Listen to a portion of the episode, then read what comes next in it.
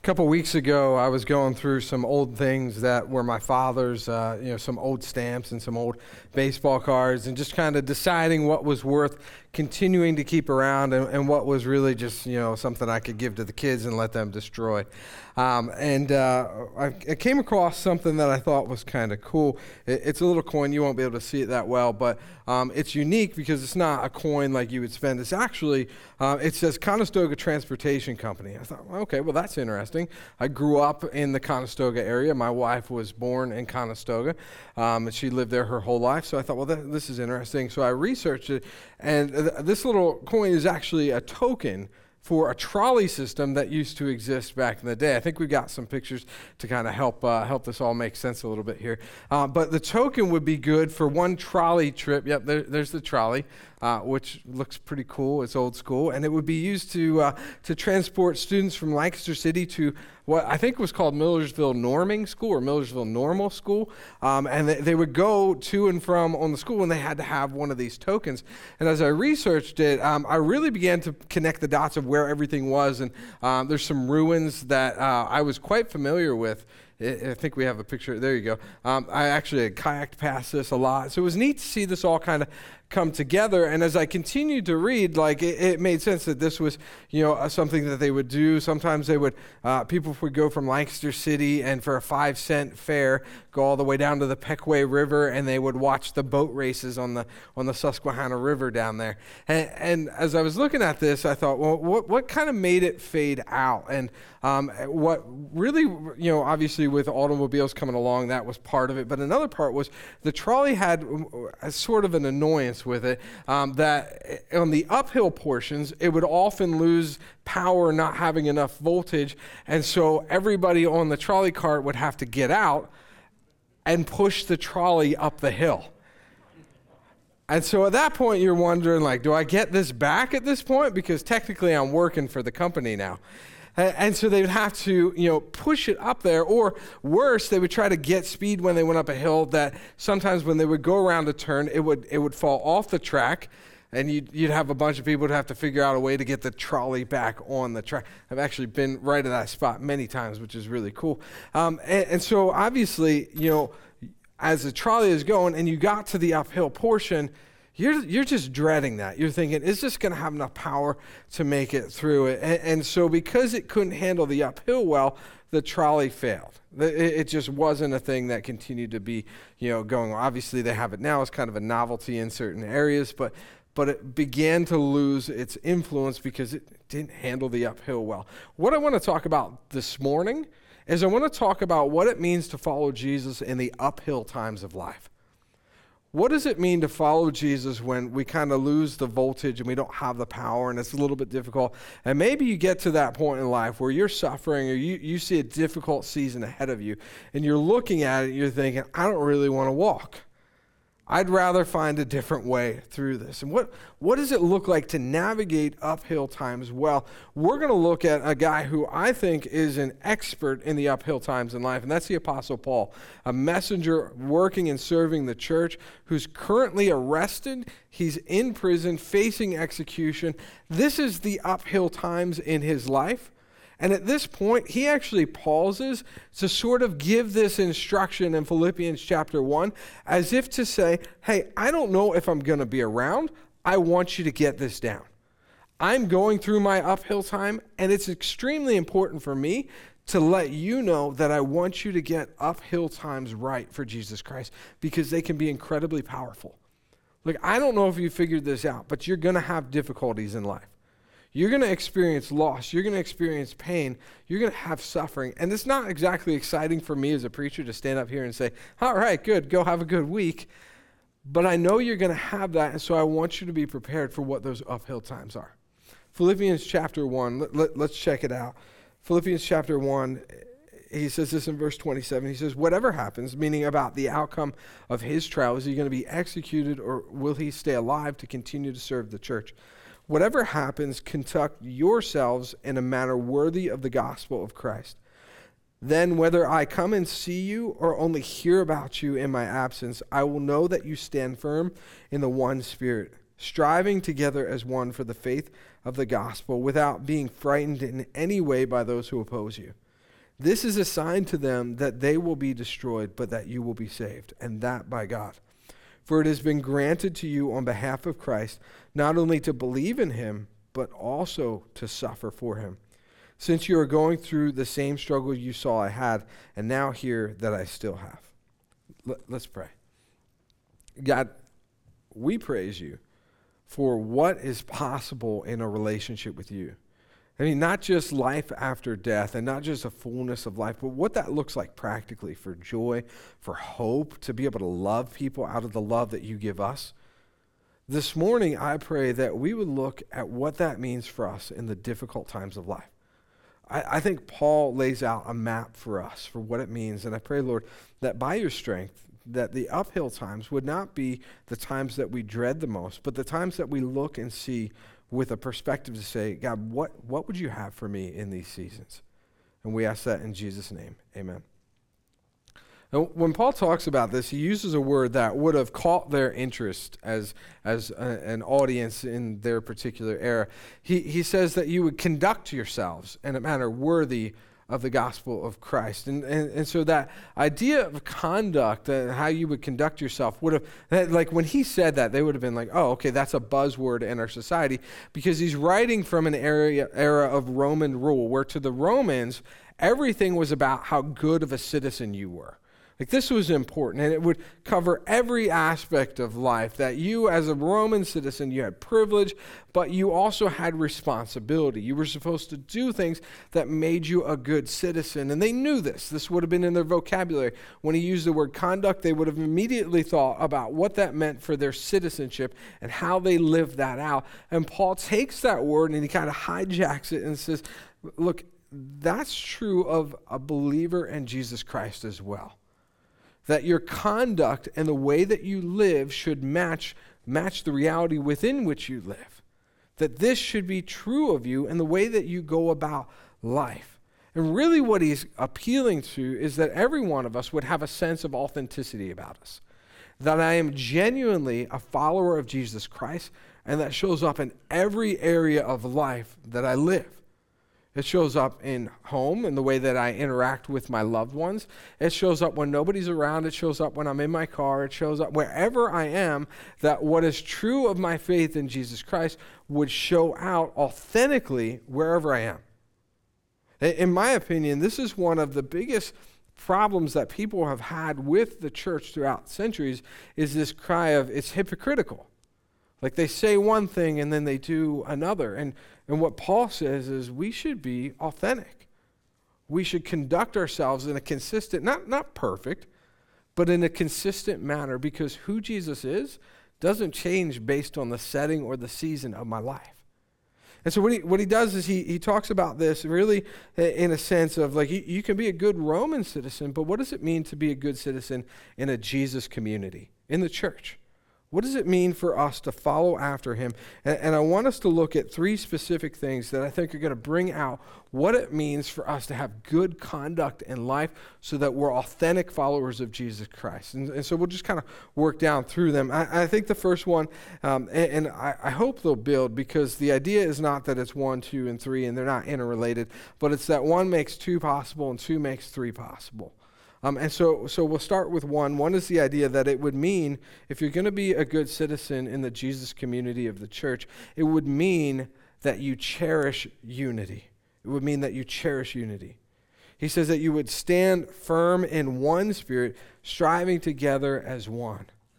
That the church is not a solo mission, that this has everything to do with, with how we interact. In fact, much of the emphasis on the New Testament is on how we interrelate with one another.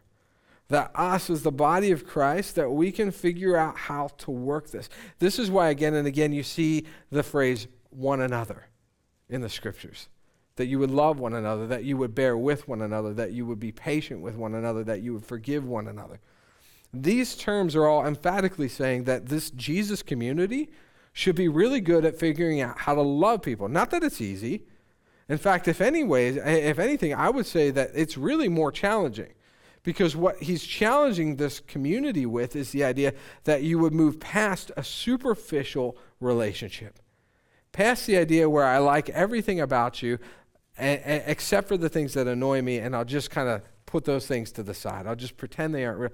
This is a, this is a relationship that says, genuinely, I'm going to love you, even the parts of you that frustrate me or bother me. And that's the idea of Colossians where it says, bear with one another. Yeah, there's a time. I mean, trust me, we've all been in quarantine at a different point in this year. And there's a time where it was difficult to bear with each other. And what Paul's saying is, as citizens in the Jesus community, each one of us should recognize the importance of what it means to strive for unity, to strive for an interrelated, uh, in, in such in interrelated relationships in such a way where, where we we don't look at anybody else in the body of Christ, no matter our history with them, if they've been saved through the blood of Jesus Christ by faith, no matter the history that we have with them, we don't look at anybody else with less value or we don't treat them as any less. Nobody becomes beneath our efforts to love them. That's what he's saying here, that we would strive together for the gospel itself, that we would, we would see this as really th- this love as something that we prize more than anything else. And so, so when you think of what it means to have been successful in life, is it something that you've achieved, some status that you've earned? Is it the way that you've performed in a certain area of life? Because Paul is essentially teaching throughout, not just, not just Philippians, but in Romans and Corinthians, he's saying if you've loved well, you've lived well. If you've loved well, you've lived well. If you get to the end of your life and you say, wow, I've loved God well, I loved his followers well, I loved the people who don't know Jesus well, then you have lived well. I don't care what uh, your, your version of success that you were raised and trained to think, or, or what our society says this is what makes you a successful human being. I care what Scripture teaches, and what I see over and over again is that if you love well, you live well. If you love well, then you lived well. And what Paul is hinting at as he speaks of this striving together is this idea that we've, we've expressed a number of times that, that God can do and God delights in doing far more through a church than he does through an individual. That this is a group effort, this is a community effort.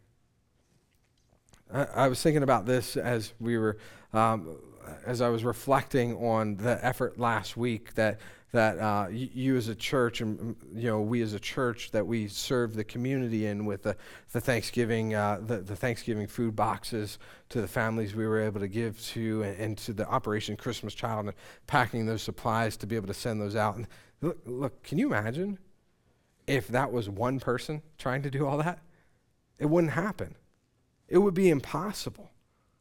Or can you imagine if it was a group of people who were all grumpy and complaining and upset at each other and held grudges quietly? It wouldn't have near the impact.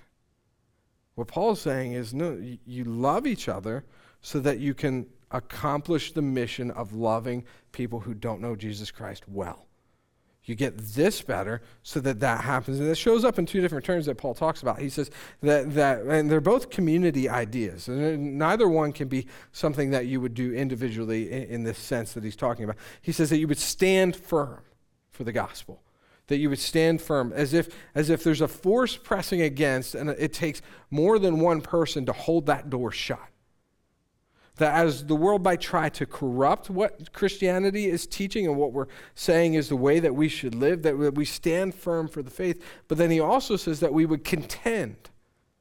And contend is an athletic. So stand is, is a military term, stand your ground. Contend is an athletic term. That you would have a team effort. Now, I've made no joke about the fact that I'm a Patriots fan. Now, to some of you, that is a joke, um, especially this year. But one of the things that I've always appreciated about Bill Belichick is that he doesn't go after the star player. He's not looking for the guy who's, who's all about himself. He's looking to build a team. In fact, I read an article about one of his, his former players saying that his philosophy in building a team is far different than what everybody else is doing. He's not looking for one guy who can, who can be the factor to win the game. He, he's looking for a team that operates together, that they can tend as one. That's what he's talking about here. And he's, he's putting out there the importance of how much value he places on us loving each other well so that when we, quote, get on the field, there's a trust there. There's a genuine love there that allows us to serve in a way that's absolutely powerful compared to if it was just a bunch of solo efforts. We have a couple things coming up. We've got a sock drive to Bethesda Mission. You know what? That's a community effort. If I went out and got a, a couple of pairs of socks and dropped them off, what impact does that have versus if we all did that? We said, you know what? We're, we're going to give you one gift this year. We've got uh, uh, um, an objective that we have in front of us as a church to partner with one of our missionaries, David Lease, with Reach Global, where he, has got one particular homeowner that he reached out to us about. His name's Wendell, and Wendell has just, you know, he's fallen on hard times. He used to be a fisherman, and that's not really paying the bills anymore. And, and then a hurricane came and just ravaged his house, and he's been living in mold. And, and so David has reached out to us to say, is there a way that we can raise money to, to be able to, to, to impact this man and to love him. And you know what? Maybe we could even set a t- send a team down to be able to help rebuild some of this. These are group efforts. We're not looking for one person to say, I'll write the check, I'll go fix it. We're saying, what, what can we do as a team? Let's, let's pray for this man. Let's build a relationship with this man. Let's come alongside our missionary so that he's not alone because this is a group effort.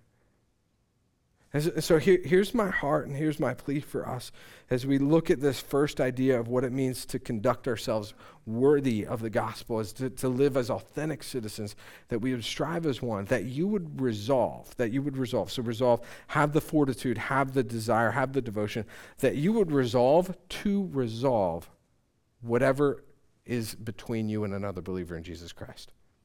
That you would have the resolve to resolve issues to say, you know what, this issue, whatever it is, has been going on for far too long. And I either need to just forgive, or I need to sit down with you, or I need to sit down with you and, and somebody else, one of the elders, a pastor, or just a, a friend, so that we can resolve. Because this is important to Jesus Christ. This is important as we contend for the gospel, that we would have a resolve to say resolving issues between brothers and sisters in Christ is incredibly important.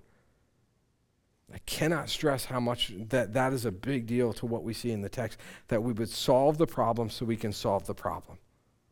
That we would have the resolve to resolve. That's, that's the first thing, that we would be a church that understands that, that this is a community effort and we're going to cherish unity. The second one is then is that we cherish unity.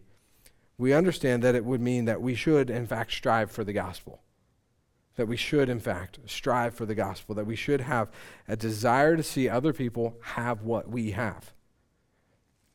Last week uh, in the sermon, we talked about how faith in Jesus Christ puts you in a category that we would call a win win.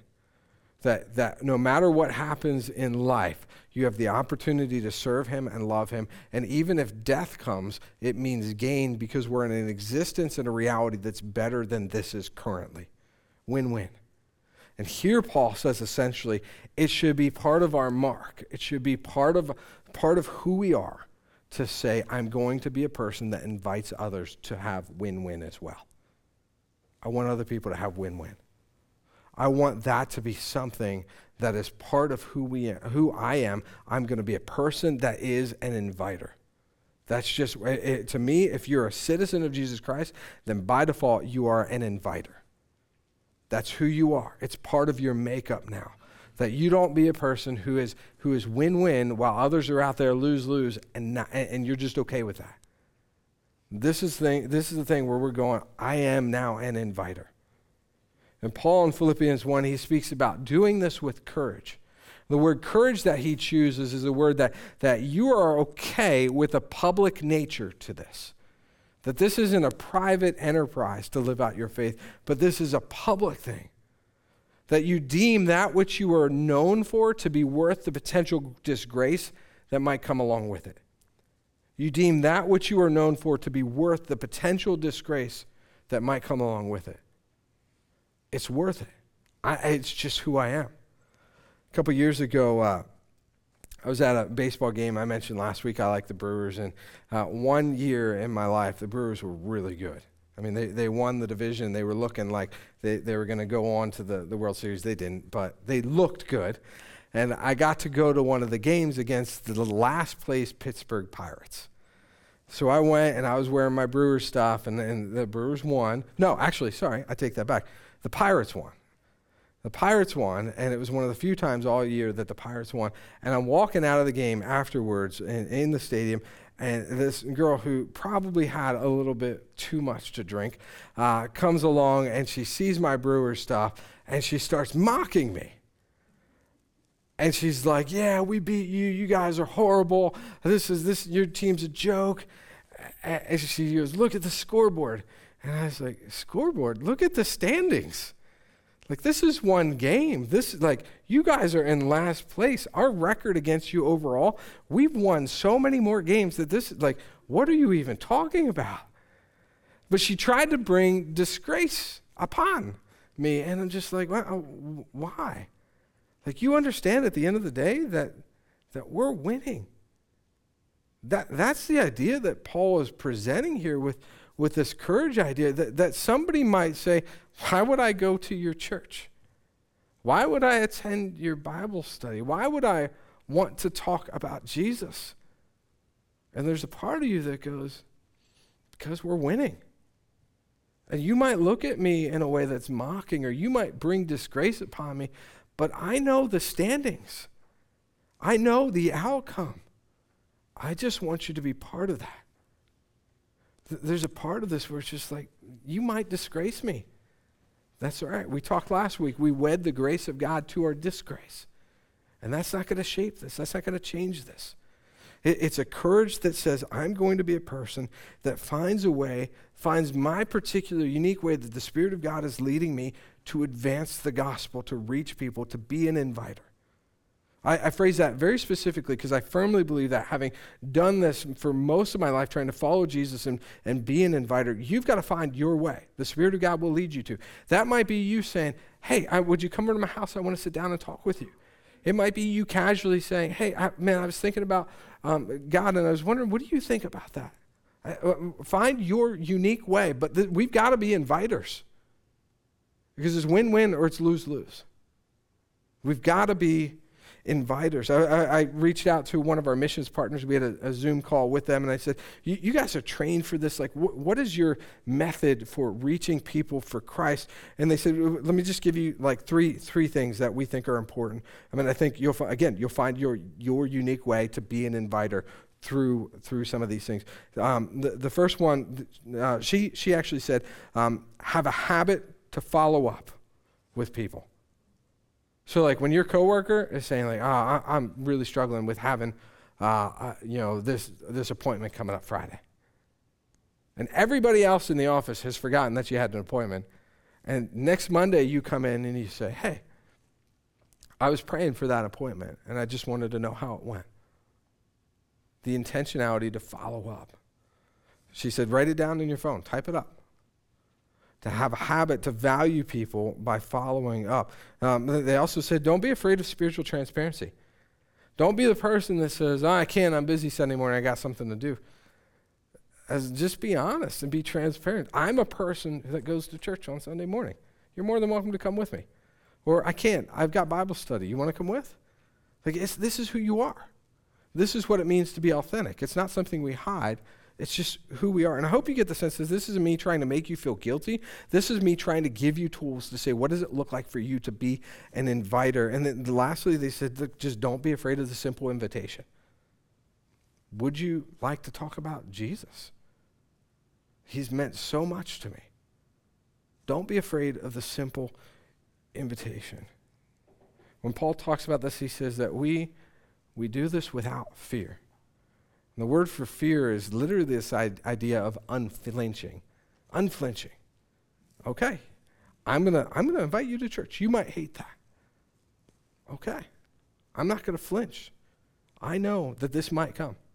When I was a kid, I, uh, I used to hide for hours to scare my brothers really badly. Like, it's the hunter in me. I would sit under the bed and I wait for them to come home. And, and when they got right at the foot of the bed, I'd reach out and grab their foot and just scream. And there was a part of me that really enjoyed me, enjoyed that. And, and, and so now it's payback time that my kids like to do the same thing to me. And there was a moment not too long ago where one of them got me pretty good. And I got over the, the, you know, the shock of being surprised. And I just got down and I said, Look, I got to tell you something. If you keep doing this, there's likely to be one of two responses. One, where I respond as if you're an intruder in our house. Or two, I stop breathing. because dad, dad might not have a heart that keeps working after you scare them. So we've got a new family rule that nobody's allowed to jump out and scare dad. Paul, Paul says, like, this shouldn't surprise you. We live in a world that doesn't love our God the same way that we do. We live in a world where some people hate him.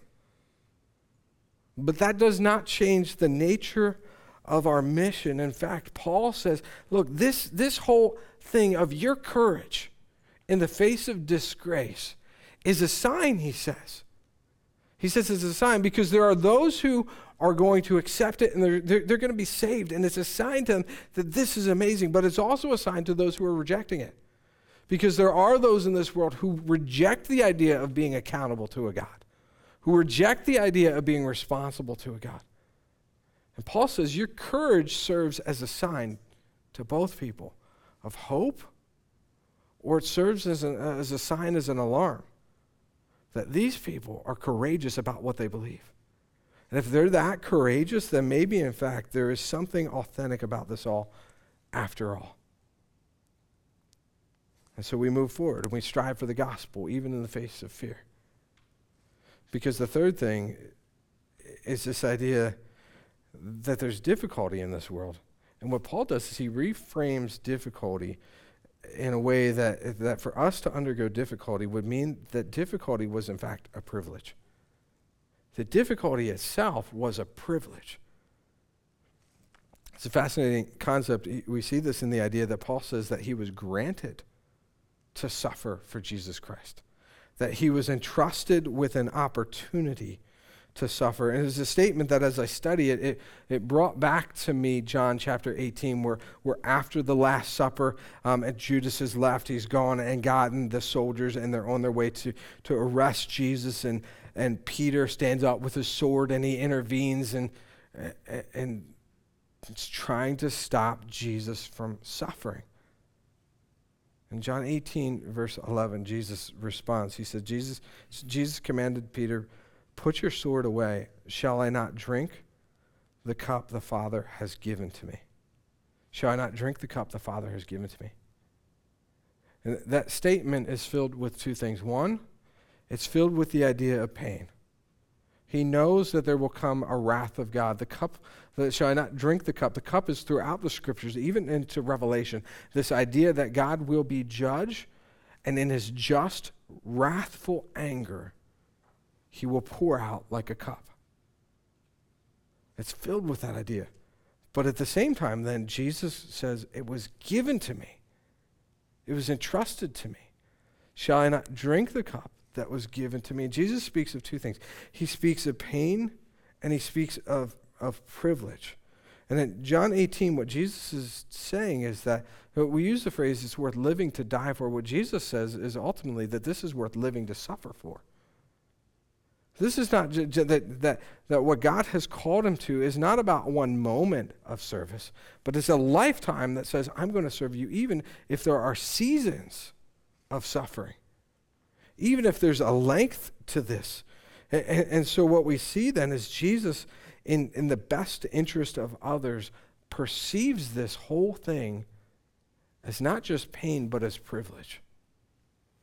It's a fascinating way to look at it. And, and so then my question is what if in your life, what, what if, like Jesus, your difficulty is really your privilege? What if God has entrusted you with some, something to further his mission, to refine you, to bring you closer to him, to bring others closer to him. And what if the very difficulty is, in fact, a privilege? See, I think it's one thing to just accept difficulty. This is my lot in life. This is what I've been given.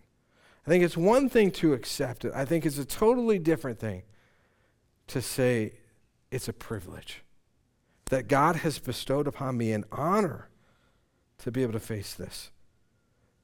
But what we see in Paul is, is that who Jesus is and what he has called us to is so incredible that it's worth sacrificing what brings us materialistic comfort, what brings us situational comfort. That who Jesus is, that, that he's worth it.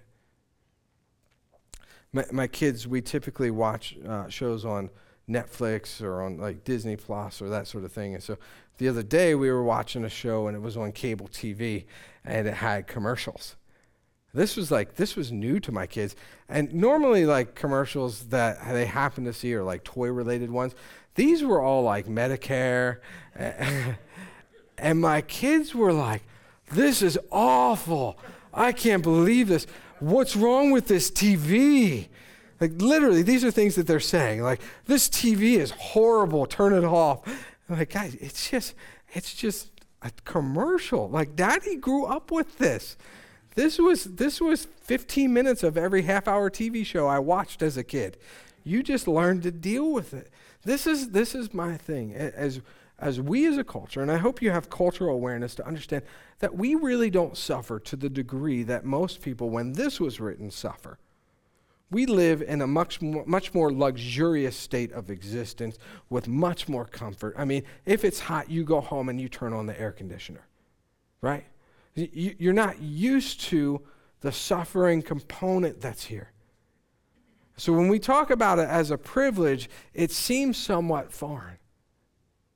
My hope is you understand that even if you're not used to it, what God's word says on the matter remains true. It's not that suffering is good, it's that God can bring good out of suffering. Kind of wrap up with this, this idea. Um, it, it's I got a soil test on on uh, some ground that we own in the mountains because I wanted to plant some things there, and and so uh, you know it used to be a, an old pine tree, like rows of big pine trees, and we cut them down and we exposed the soil there, and and so I wanted to grow some some food there, and we sent the soil test in, and I got it back, and it, it, was like i mean it's not even the size of this room it's like twice the size of the stage is how big it is and it said for that amount of ground we need 17 tons of lime to make it able to grow things suitably. I was like does that say 1.7 no that says 17 tons of lime I took it to a, a, farmer friend of mine, and I, I, actually gave it to his dad. He's an old retired farmer, and his dad got the greatest laugh out of my soil test. He's calling in other farmers. Would you look at this? Sour as a tomato. It's sour as a tomato. Look at this. This you aren't going to grow anything here for a long time. And he's just laughing his head off. And I'm like, you know what? I'm going to grow something there. It might take a couple years but I'm going to grow something there. Look, th- th- that's what Paul says our perspective of pain should be. When we look at the event that causes pain in our life, there should be a part of us that says, man, that, that's like growing, that's like trying to produce a crop of, uh, of green beans and corn in toxic wasteland. Okay. That's what God has entrusted me with. In this season of my life, this is the soil I have to work with. And He is an expert at bringing life and bringing joy out of places that seem pretty dark and damp. That's the privilege. And so, what is your pain? Because ultimately, it's also your privilege. Because there's a God who can take whatever is toxic about it, whatever is dreadful, whatever is harmful about it, and He can use it to produce something that's absolutely beautiful. After all, we're talking about a guy who's facing execution. And he makes a statement I rejoice always. In Philippians 2, he says, Do all things without complaining or grumbling. He's in prison saying that. And so I guess we reach the uphill portion of the journey where the voltage has waned.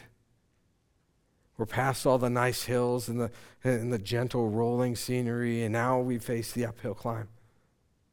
And so, what do you do?